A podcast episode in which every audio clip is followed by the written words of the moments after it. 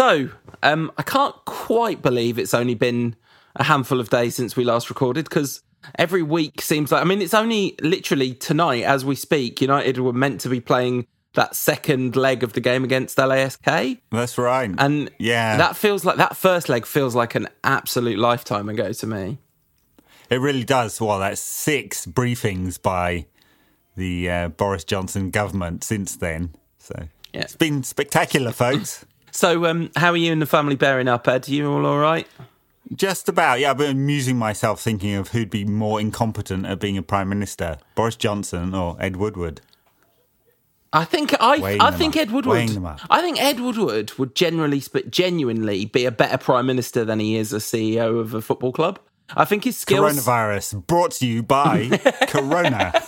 Well, I mean, it just writes itself, doesn't it? but no, so, gen- so obvious. genuinely, if you like, if you had to pick between, like, if you were in a hypothetical universe, right, where he can't really do any serious damage, don't you think that he would sort of be a better prime minister than he is a football CEO? I feel like his skill set would be a better match for that. Sort of yeah, bit, a bit of diplomacy. I don't, I don't, have a lot of evidence for that, but um, yeah, maybe. He seems sort maybe. of personally quite likable. You have to make decisions, though. Yeah, true. That is That's true. Yeah, yeah. Not just between which noodle partner to get. I mean, anyway, how how are you holding? Yeah, up? great. Like real good. Looking after myself, doing the doing the daily meditation, drinking plenty of water, eating a good diet. Um, generally, sp- well, that's going to go when they have you locked down for twelve weeks. I don't think it is. I, I think that that's uh, that's not really going to be the biggest problem uh, with that. So yeah, just looking after myself and uh, and trying to help look after other people too, which is, I guess, the point of all of this, really. Yeah, we started a food bank at our shop, except they're probably going to shut the shop down, aren't they? Still, yeah. Still, you're going to try. It's the thought that counts. It really is.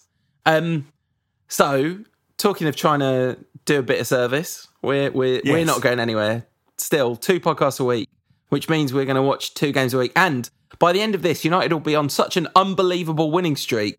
So I was talking to my mum, and uh, she said, "Oh, did you watch? Did you watch the game you were going to watch?" I was like, "Yeah, United won," and she just she burst out laughing. it's very convenient to only watch United being brilliant. So a little bit of news. There's some football news since we last recorded. The UEFA had their now infamous telephone call. Oh, I did. Was it kind of on meet up? Right. Yep.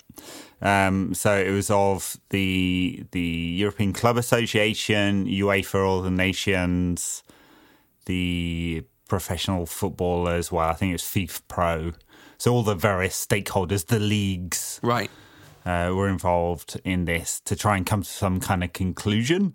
There wasn't a lot of conclusion other than Euro 2020 is postponed. How could it not be? Yeah. I mean, seriously. Yeah, we knew that. If, if that tournament wasn't a petri dish for infection around Europe. I don't know what is. Oh yeah, because of all the uh, traveling and stuff like the because yeah, of all the traveling because yeah, yeah. it's in twelve different countries or something right. like that. So it's going to happen in 2021. That has an impact on the Women's European Championships, which were supposed to happen in England next summer. I guess that will get bumped, and a whole bunch of other stuff, as we said.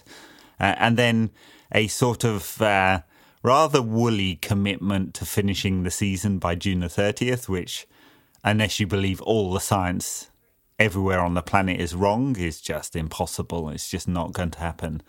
Um, so I we'll see. I think I saw one. something because I've hardly I've been deliberately as a kind of mental health strategy, um, really trying to stick to consuming a very small amount of necessary information rather than like consuming all the relentless noise about it. But I thought that right. I'd seen something today saying that actually yes. there was a lot of flexibility around that date and they're not going to try and keep that date somehow written in stone.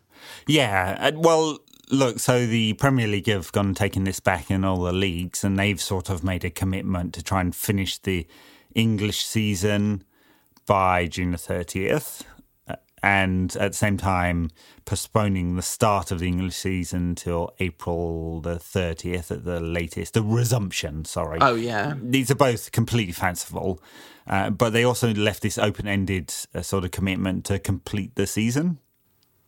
So that was whenever whenever that means. whenever it takes, whenever it happens. Yeah, so they've sort of said this season's more important than next season. We'll adjust next season, Right. And of course, the season after that is just disrupted by the Qatar World Cup.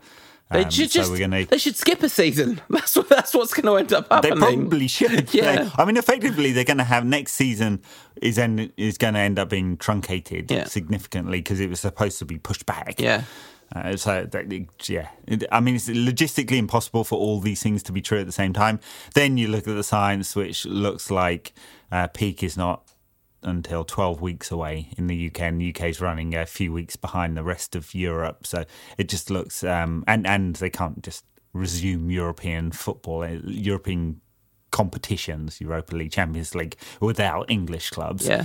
Um, so it looks some time away. Yeah. Um, perhaps the back end of the summer is much more realistic, and then they could complete it by uh, what September, late September, maybe as a really optimistic scenario. Three week break into mid October, late October, start the next season. Mm. But it's all dependent on on getting control, and this is why I was making jokes about us being on a twelve week lockdown, which is pretty much what the rest of Europe seems to have gone to at the moment. Yeah. Um, I mean, so that's once we we know we're in the realm of speculation. I mean, we said last time, obviously. I mean, this is not we we're not being clever saying this. Everybody knew that that April date, the first April date, was just a thing that they said. Basically, presumably, there's some mechanistic reason that they're trying to give these dates as a possible thing, but none of them can believe that that's very likely by any stretch of the imagination. I'm sure. Well, well, part of it is, I think, to do with broadcasting contracts. So they have to complete the season to not take penalties, and no one wants to take a penalty. Yeah. So, in the meantime, of course, uh, there's uh, significant disruption lower down the leagues. Premier League clubs can afford this this break. No one wants it, but they can afford it. Lower league clubs definitely can't, and, and so there's been a, a an 11 million pound sort of agreement with the uh, the football league, which has significant reserves. You know, tens of millions in reserve Right. Good. um, to distribute money to make sure those clubs aren't going to the wall in the meantime. Good. That's good. I wanted to to say just a couple of things. Um, uh, Marcus Rashford uh, is such a good kid, and he's just today announced a, his support for a, a massive and really important looking scheme um, to help people with, I, I believe, if I understand it correctly, people that would normally rely on school meals um, for nutrition to be helped and supported uh, with school Right. being school being closed. Um, and a and a word for a legendary frenemy of the Rantcast, Gary Neville, um, who oh, what's the Rantcast? Um, uh, he was uh, well, the Rantcast did used to exist. We don't deny that it used to exist. Um, so he was a frenemy of me of the Rantcast and has continued to be a frenemy of the show. But if he carries on doing what he's doing, he's getting upgraded to official welcome anytime. Uh, Well, of course, guest. with all this going on, he's got what he wanted: borders closed everywhere. Come on, I don't think this is the day for that. Really, I don't think he deserves that today. I think um, the the act of extraordinary citizenship. So, for those of you don't know, I'm sure everybody knows that Gary Neville is involved um, as a hotelier in Manchester as part of their all the business arrangements that those boys are all into these days. He has two big hotels in Manchester. They are closed to the public for the duration of this. They're ensuring that their staff welfare is being taken care of, but most extraordinarily, they're they're running the hotel as a free service for healthcare workers who need social isolation away from their family for the duration of this. And you know, uh, in corporate in the corporate world, there's a lot of very easy PR wins, and so there's a lot of cynicism about why people do things. You just don't need to do this. This is an act of genuine citizenship and Yeah. genuine pulling together. So yeah, big shout out to Gina. Of course, he just copied uh, Roman Abramovich, who's done the same thing in Chelsea. Oh, I didn't know that. That's a nice thing. That's that's nice to hear. That's true. I think it's uh, worthwhile having a little more cynicism about Roman, whose uh, wealth was gained through not particularly good means. Yeah. Unlike Gary Neville, who gained his wealth by being the evil evil winner of trophies for Manchester United. Because uh, we used to win trophies, you know this. Paul. Well, we did, and we won a trophy. Oh, I guess is there any other is there any other United news? Pogba contract chat. We we touched on that very briefly last time. There's been a there's been a fair amount of Pogba contract chat. Uh, will he? Won't he sign one? Obviously, being floated as a trial balloon by Raiola. In the meantime, yeah, who knows? I mean, seems like yeah. such a silly thing. There's definitely not going to be a market for him this summer because there won't be a summer transfer window and and no one's spending money without knowing what the situation is in European football. Yeah, so so I, I guess it's it doesn't even best talking about we were going to do a transfer special during the next international break. That is on hold. that is on indefinite, like the Premier League. It's on indefinite yes.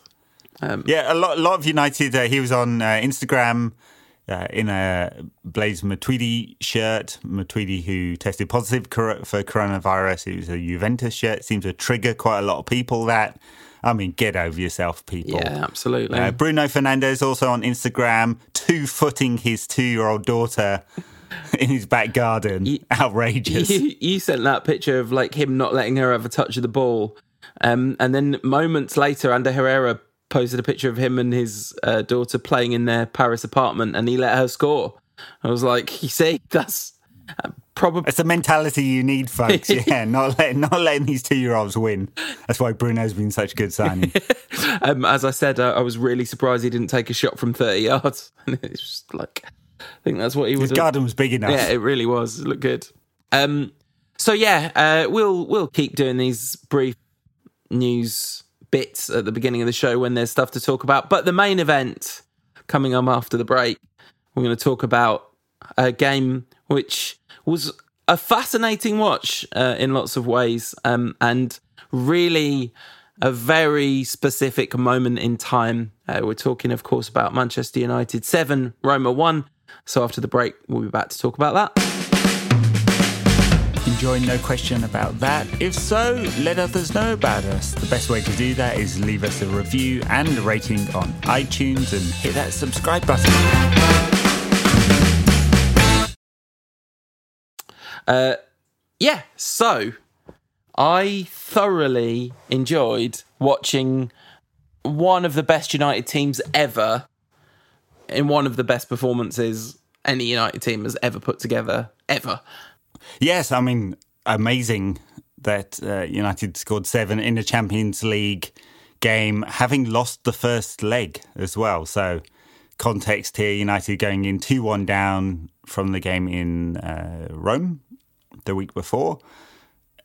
And so it should have been a tight one it should have been United fighting for a place in the semi-finals. Yeah, and and and this is what a year and a bit. it takes place in April 2007, year and a bit before United would make the Champions League final and win against Chelsea, and then obviously another two finals in the next three years after that. So we're just on the cusp of Fergie's last great team. Yeah, this is the coming out party for that team in a lot of ways, and it and it wasn't the best groundwork because, like you said, we lost uh, 2 1 away. I, meant to look it up. Someone got sent off in that game, but I don't know who it was. Um, because we then lost in between the two legs 2 1 at Fratton Park to Portsmouth, um, which was described at the time by the BBC as blowing the title race wide open. And Fergie saying that playing with 10 men for a long time in Roma had taken a toll on the players at Fratton Park. It's interesting, the title race was sort of blown wide open, but then Chelsea didn't win a game after like the middle of April. They just drew every single game. And so even though our win our kind of run in was not particularly brilliantly executed, we drew a few and lost a few. Uh, they really blew their chance to to take advantage. And, and that was our first league title for three, four years, three, three years, years, yeah. yeah. Um, so I, I thought like one of the things that surprised me about this game uh, was the starting lineup. So if you'd asked me to sort of guess off the top of my head the starting lineup, I think I would have got one, two, three, four, five, six definitely.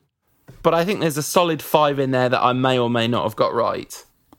Uh, yeah, so Heinze left back. I mean, this is before Evra pushed him out, I guess. Smith up front, John O'Shea at right back, Wes Brown starting alongside Rio at the back.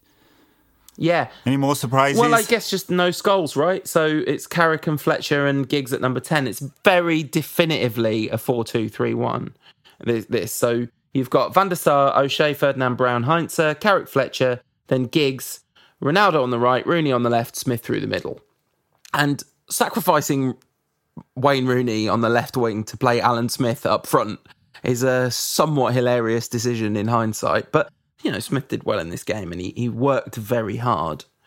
Other other things about the the kind of pre-match stuff. Um, we got a message on Instagram when we said we were doing this game. Someone messaged to say, "Oh, careful, lads! I heard there's a bit of trouble outside the ground. Take care of yourselves going in." And of course, there was there were there was some fairly. I mean, for 2007, some very serious fighting.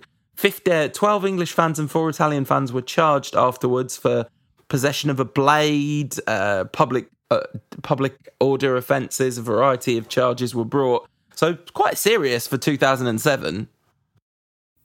Yeah, I mean, I guess the uh, the firm flickered into life once more, just to stick it to those eye ties. But I think there, like there's definitely a sort of like tit for tat thing, isn't there? Because I think there was some trouble in Rome as well, or yeah. Um, maybe even with Lazio. I don't know. I have some memory of some some story or other at the time.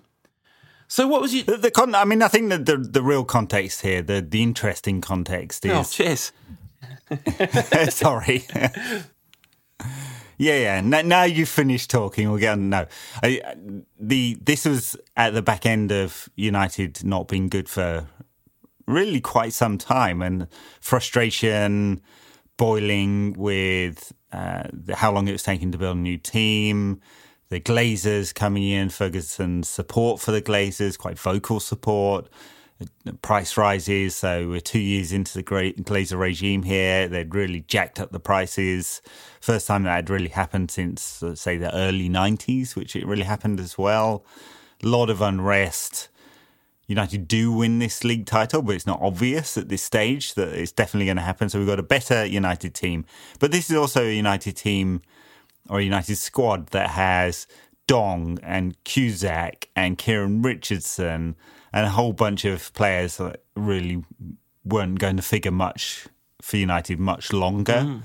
Well, even um, even this game, as well as obviously Rooney and, and Ronaldo being the, the kind of real spearhead of this team. Yeah, I mean, even this Alan Smith playing up front, right? We, we don't associate Alan Smith as being part of a great Alex Ferguson Manchester United. In fact, he's very much part of the sort of down era. Um, not that, I mean, I, you know, he was a fine player in his own way. Um, but yeah, I, it, you're absolutely right. This is, I mean, I remember being absolutely shocked when this happened. Like, it was, it came out of nowhere. No, I mean, obviously Ronaldo was having a really good season. I think Rooney and Ronaldo both get something about 25, 26 goals this season. I believe they might have scored the exact same number of goals actually, because then the following season is the one where Ronaldo goes to a, a whole nother stratosphere. Um, so we know there's talent in the team, but but Roma were pretty good, and actually, Roma's big problem, obviously, in this game was they just defended atrociously really, really bad defending. But like going forward, they're a proper team, aren't they? There's they've got some some real players, and they they really look like a unit going forward. Um, Spalletti said after the game, like it was weird because we were definitely the best side in the first ten minutes, and they were. Yeah, and, look, they, they took the game to United. They came out and attacked, and it was their downfall for much of this game. So Roma continued attacking, United continued breaking, and it looks like Roma just were not set up to protect themselves in the transi- transition at all. So United just kept opening them up, and I no idea what the XG was on this, but I'm going to say it's a lot less than the number of goals that United scored. So they just seemed to score with every single shot that was taken. Yeah, I was I was playing the guess the XG game and then seeing if I could find it anywhere if any nerd had gone back and nerded it up. Um, but I was uh, calling other people a nerd when I was playing Guess the XG, and I reckon United would have had at least three point five um, because they got they've got some really big chances in among there. There's a, a couple of tap ins, um, but a lot of the goals are, are like screamers. I mean, I have to say, arguably, as is often the case with these games, the Roma goal might just be the best goal of the game. That is one of a ping. Yeah. Well, let's go through some of the goals, shall we? I, I guess we don't let's, need to go minute by minute, but uh, let's let's talk about the goals and the opening goal by Michael Carrick, the assist from Cristiano, and just kind of a I mean, you've all seen it, right? A weird scooped shot. Looks like the ball's not in the right place when he hits it, and he's he's hit it with a sand wedge, but it's uh, it's gone into the top corner. It's like a perfectly weighted through ball from Cristiano Ronaldo to Michael Carrick, who hits an amazing long range side foot. That should be the other way round. It should be a silky through ball from Michael Carrick to Ronaldo, who hits a weird knuckleball with the side of his foot. Uh, this game is responsible for 50% of Michael Carrick's Champions League goals. yeah, a couple of bangers at that. I think that was United's first shot. I wasn't actually like noting down whether it was or not, but I think it was. If not, one of the first shots. 20 yeah, minutes Pizarro, in. Oh no, 12 Pizarro, minutes in, sorry. Pizarro and Totti had both taken like absolute mad long range shots from miles and miles and miles out. It almost looked like it was a plan that they'd maybe identified. I don't think I don't perceive Van der Sar as being weak on shot stopping or anything.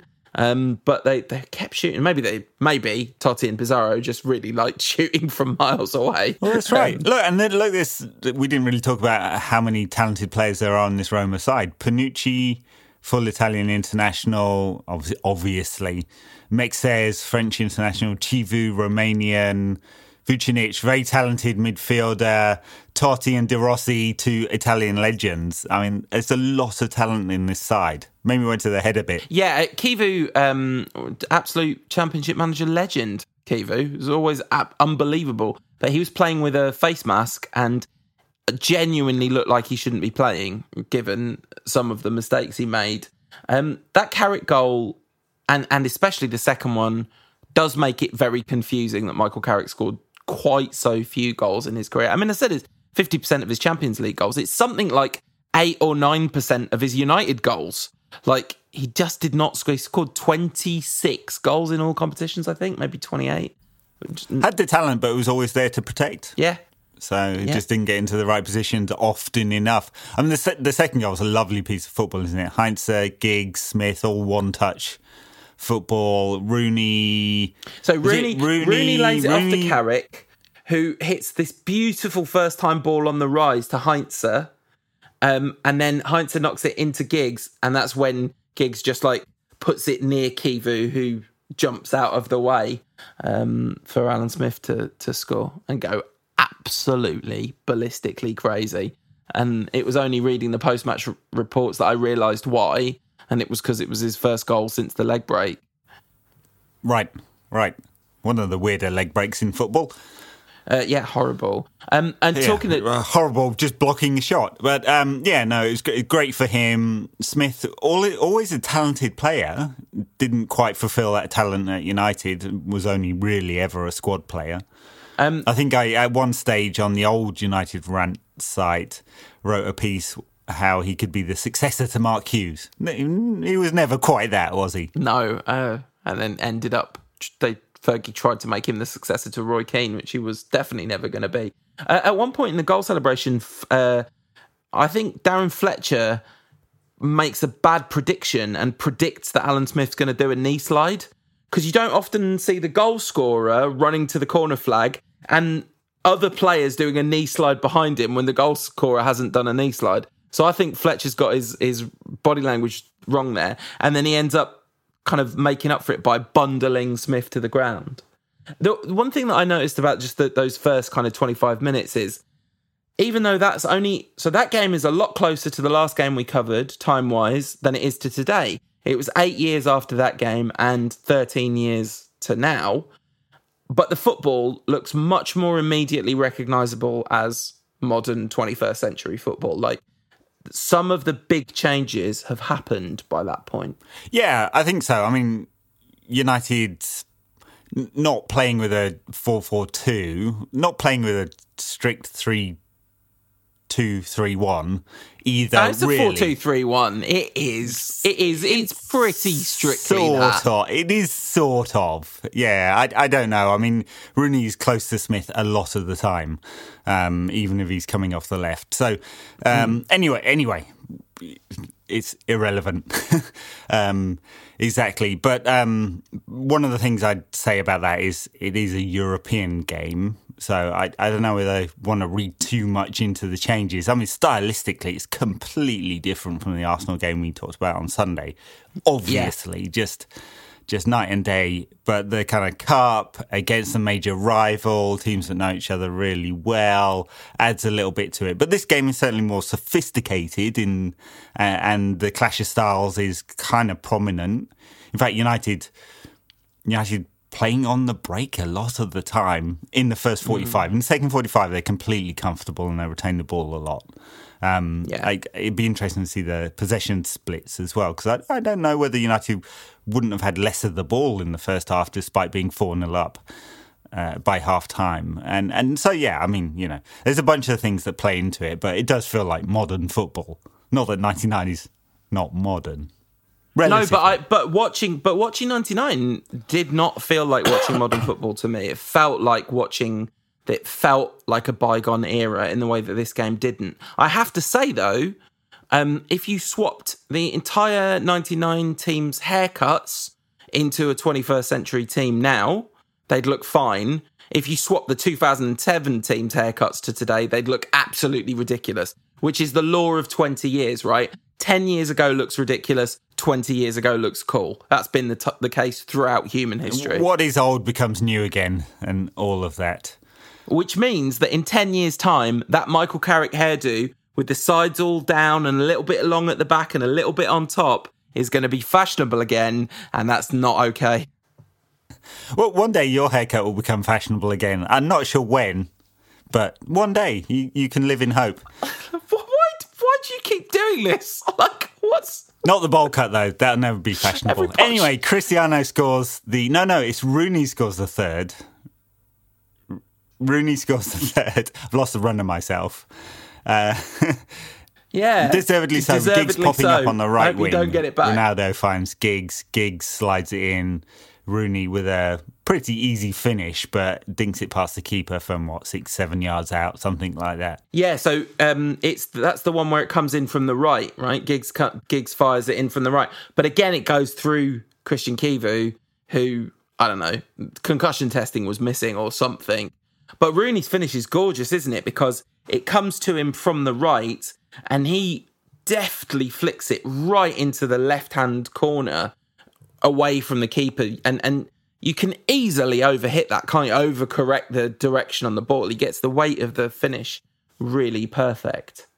Um, by this point, uh, Ronaldo, oh yeah, and right at the beginning of that move, Ronaldo beats someone, doesn't he? And then he's about to lose the ball, but he stabs it through um, to uh, to Smith, I think, and then Smith holds it up, knocks it out to Giggs. But, uh, Cristiano Ronaldo in 2007 was absolutely terrifying. Oh, he's, he's constantly getting the ball and running, just running, running, running at players, and he he plays off the right the whole of this game, but he's he's always dangerous cutting in. I mean, as we see later in the game, uh, or very shortly in the game, and then later, uh, he's he just like terrifies the uh, Cassetti or whoever he's playing up against there. I mean, of course, later in his career, when he moves to Real Madrid, he's much, much closer to the defenders all of the time. It's noticeable how often he gets the ball on the halfway line and runs, which was Cristiano for the first five, six years of his career. Uh, and then for a short time at Real Madrid, and he just becomes much more of a forward and therefore scores all those goals um, in, in subsequent years. Well, yeah, of course. I guess I guess his best ever year is the following season, where he's a hybrid of the two, isn't he? He's like truly, truly the best player in the world for one year ever. I think Ronaldo. Um, well, he might have been in 06, 07, Actually, I, I don't really know, um, but he definitely was the season afterwards. Um, which is probably his only legitimate balance. No, um, maybe, no, maybe I don't think that's biased. fair. Don't think that's fair. Anyway, um, he scores few minutes later, uh, just on the cusp of half time, isn't it? So it's 3 0, game's pretty much over, although that makes it, what, 4 2 on aggregate. So not completely out of it. Roma, Cristiano cutting in from the right, as we said, firing past the keeper's left with his left, no, no, with his right foot. He sort of cuts across the ball. He's, he's out on the right wing, drives straight for goal. You think he's going to switch it to the left and fire in, and he just drives it straight into the near post. Uh, and he's absolutely delighted with it. Yeah, a few minutes before that, he'd had a shot from 25 yards out where he'd like feinted to shoot on his right and cut back in onto his left and walloped it. And he went mental when it didn't go in, just absolutely furious with himself. He then shoots from 40 yards from a free kick like it's completely normal.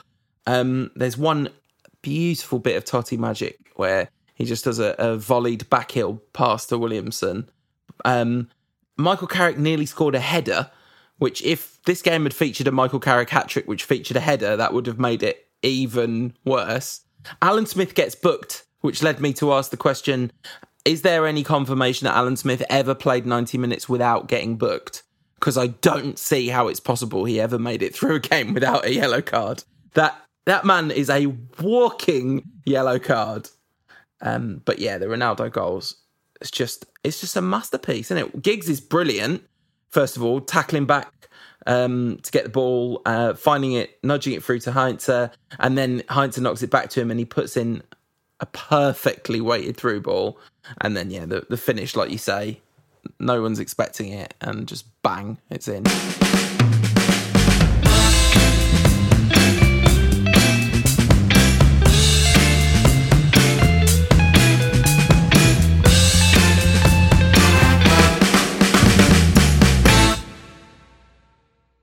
So that's half time. Roma just weren't that bad, really. Just going forward, look nice, talented players, trying to compete in midfield, but just soft, soft, soft when their their play breaks down. And I think three of those goals come from positions fairly deep in the United half, and uh, United pressed sort of in the modern way at times when Roma had the ball in defensive situations, but it's much more they win it back in their own half. Uh, and then and then it's the transition that Roma just can't cope with, and then some horrible defending as well. Yeah, a lot of the winning the ball back, they win the ball back by tackling players rather than breaking up play with interceptions in the way that you think of modern pressing. There's a lot of there is a lot of tackling the ball and then distributing it, um, and that, that's that was kind of noticeable. I thought, and that United's defense play. So, I mean, seven one. Obviously, we're not going to talk that much about the defense, it is sort of the sort of fundamental difference between the two sides is that Roma's threatening players get stopped a lot and United's threatening players never get stopped. Um, I think that Roma had something like six shots blocked. United didn't have a single shot blocked in this game, which tells you something, I think, about the nature. Right. And they didn't manage to block Giggs's cross for number five. Uh, it, Bef- just before before the, the goal goes in, when Fergie comes comes out after half time, he's got a very serious look on his face, and you can see it's a bit quiet. And he looks round and he gives it the old Fergie, "Come on, make some noise," because you can see he's he's not that he's worried exactly. But there's an element of relief in Ronaldo's celebration too. And so between Fergie G'ing up the crowd and Ronaldo's celebration, I'm pretty sure Fergie's whole halftime team talk was, we have to take this seriously. We have to take this seriously. We haven't won this game yet. Yeah, but they had though. But yes, he didn't want to take them. He didn't want the foot off the gas so much that Roma could get back into it. Yeah, yeah. which they don't. So it's only a few minutes after half time. Corner for United, clearance not cleared properly. It's out to Giggs, and, and Giggs hits this actually really nice, sweet first time ball low across the area, and Cristiano just slides it in. Easy, easy goal but it's all made by the ball by Giggs, who at one stage in his career couldn't cross it, and he was you know shanking them behind all the time after dribbling dribbling past six players. But by this time, he'd got a bit better, I think. I don't remember that. I don't remember him not being able to cross at all. Like he used to put crosses in for Eric Cantona all the time, who would score like so many Cantona goals or Giggs assists. It's unreal. Oh, you haven't got a back catalogue of red issue red issues, have you? Moaning about Giggs every week. no, I remember this. Yes, good old red issue, and they're very accurate and not at all ridiculous take on things. Um, anyway, uh, yeah, that wasn't quite Giggs the point, was, but Giggs yeah. was superb in this game. Like, he he was yeah, brilliant. running at players right, left, through the middle. Uh, yeah, intelligent use of the ball, very dynamic presence in midfield for United.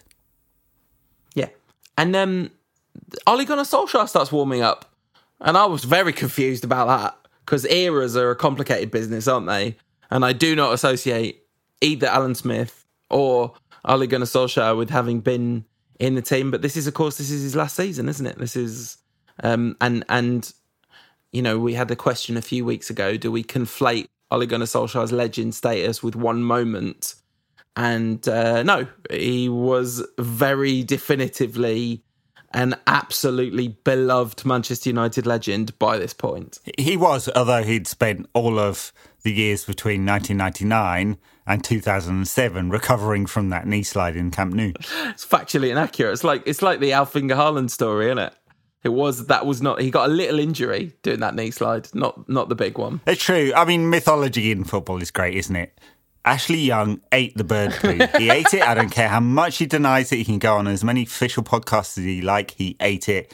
And Solskjaer screwed his knee up in Camp Nou. Anyway, he starts warming up, but he's not the first sub, is he? Evra's the first sub, sub for O'Shea, or with the Spanish commentary we had to watch this on, Osi. Yes, it was, uh, enjoyed that. He also described it as uh, football más fantasioso um, when United were passing it a ball. He, he, basically said United had more creativity, more precision, more speed. It was uh, I've been doing Spanish on Duolingo for a year, and that enabled me to understand approximately 6% of the commentary, which uh, every now and again I would hear a word I know, and it was like very exciting. Good work. You'll be fluent in sometime in the 2030s. yeah, exactly.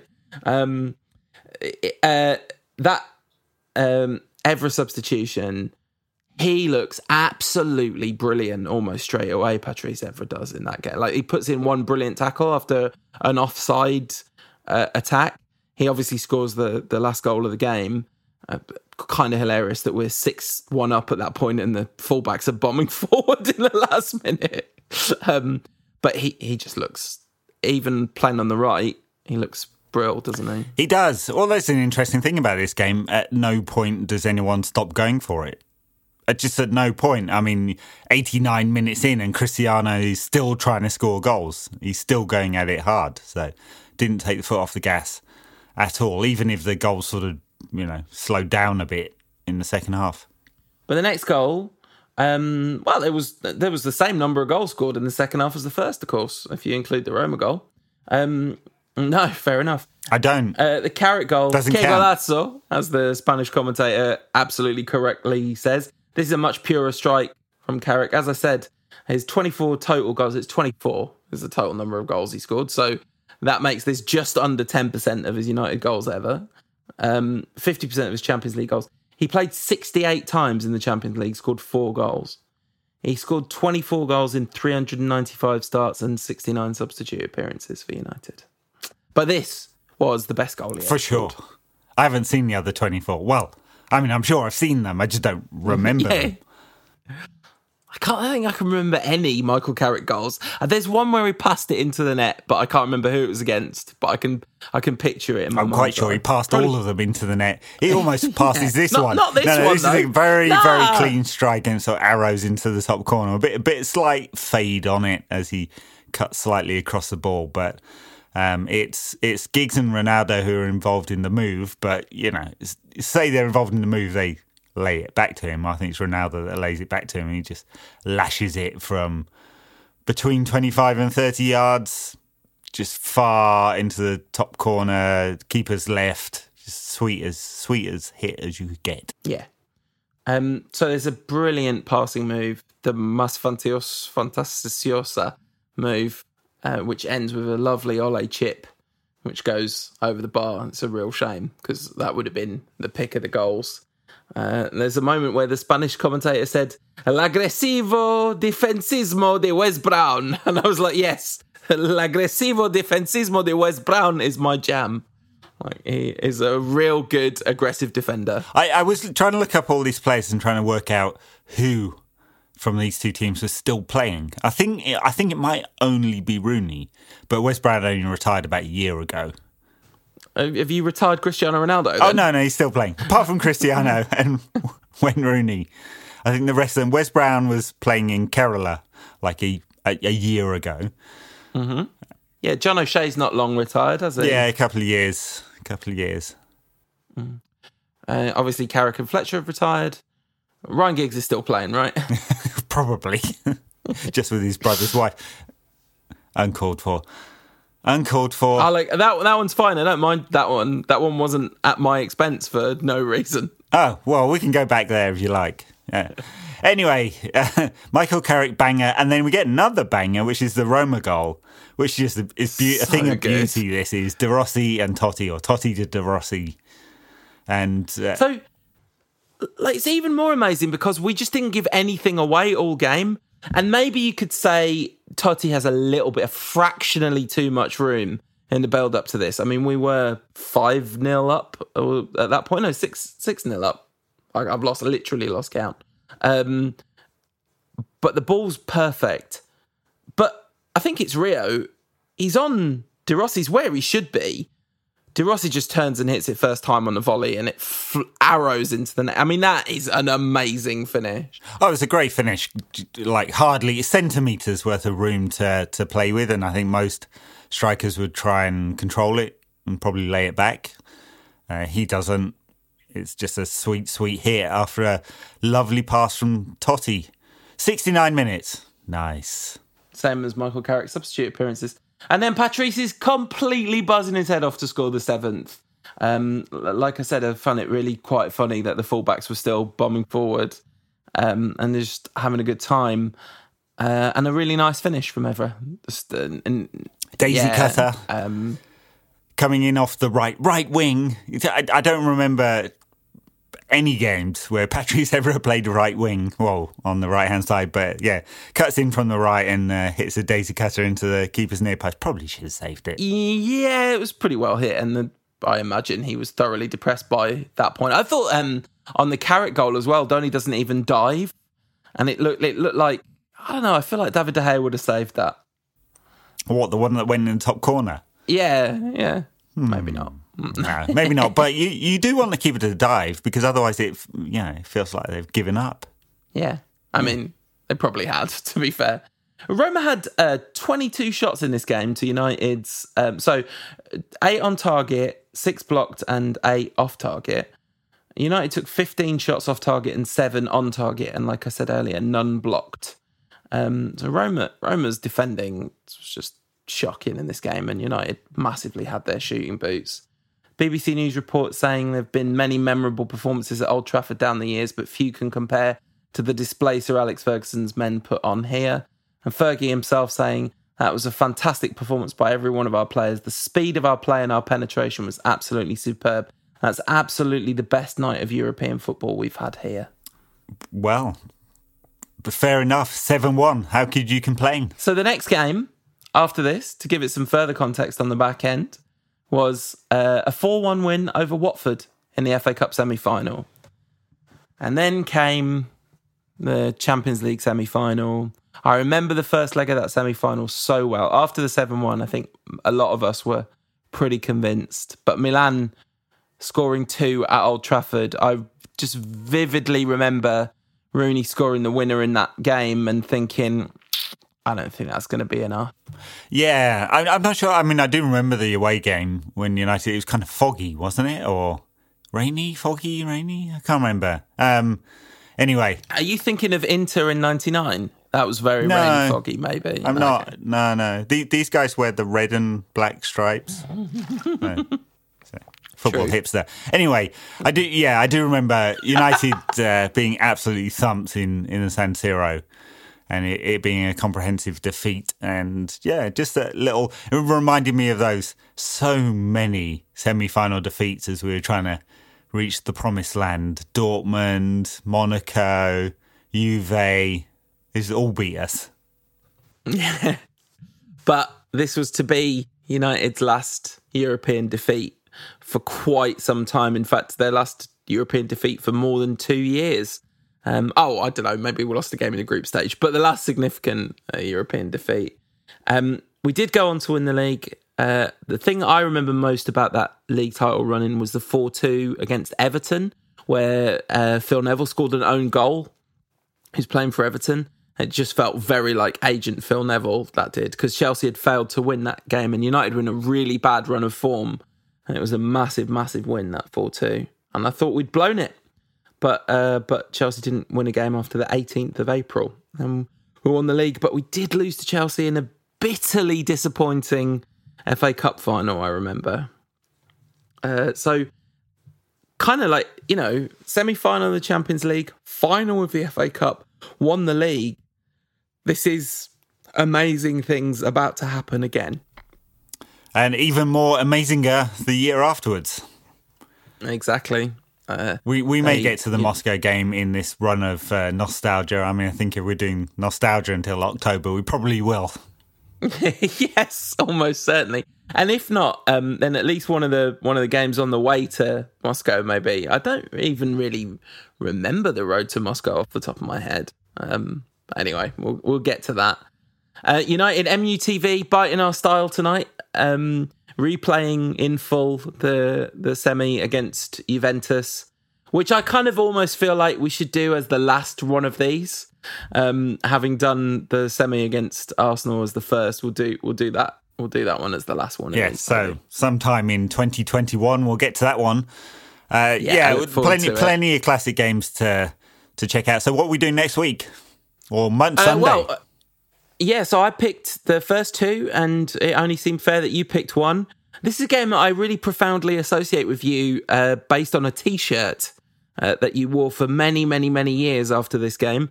Uh, and it is the 1991 uh, Cup Winners' Cup final. Talk about a team on the cusp of greatness. That's kind of a European performances by a team on the cusp of greatness. That's the theme of uh, the last couple. Yeah, Cup, um, Winners' Cup final, amazing.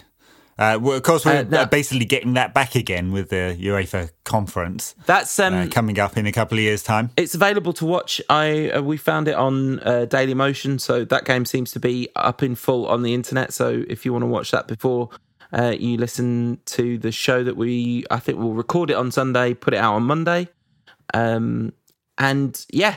So until then, goes without saying, but stay safe, take care of yourselves take the right kind of precautions, but try not to drown yourselves in fear because that won't do any good for anyone whatsoever.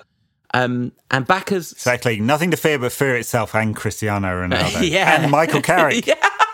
Uh, backers, stay tuned for some chat about uh, streaming service recommendations, uh, which seems apropos at the moment. Everyone else, uh, we'll see you on Monday. Okay, bye now.